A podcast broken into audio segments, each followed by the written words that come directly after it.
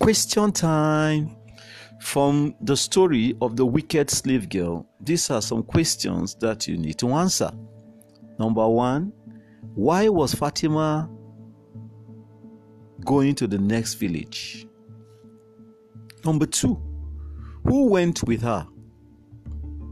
Number three, why did Fatima did not want to bathe in the river? Number four, who pushed her into the river? Number five, why did she do so? Number six, what happened to Fatima when she fell into the river? Number seven, how did her husband get to know? Number eight, what happened to the wicked slave girl at the end?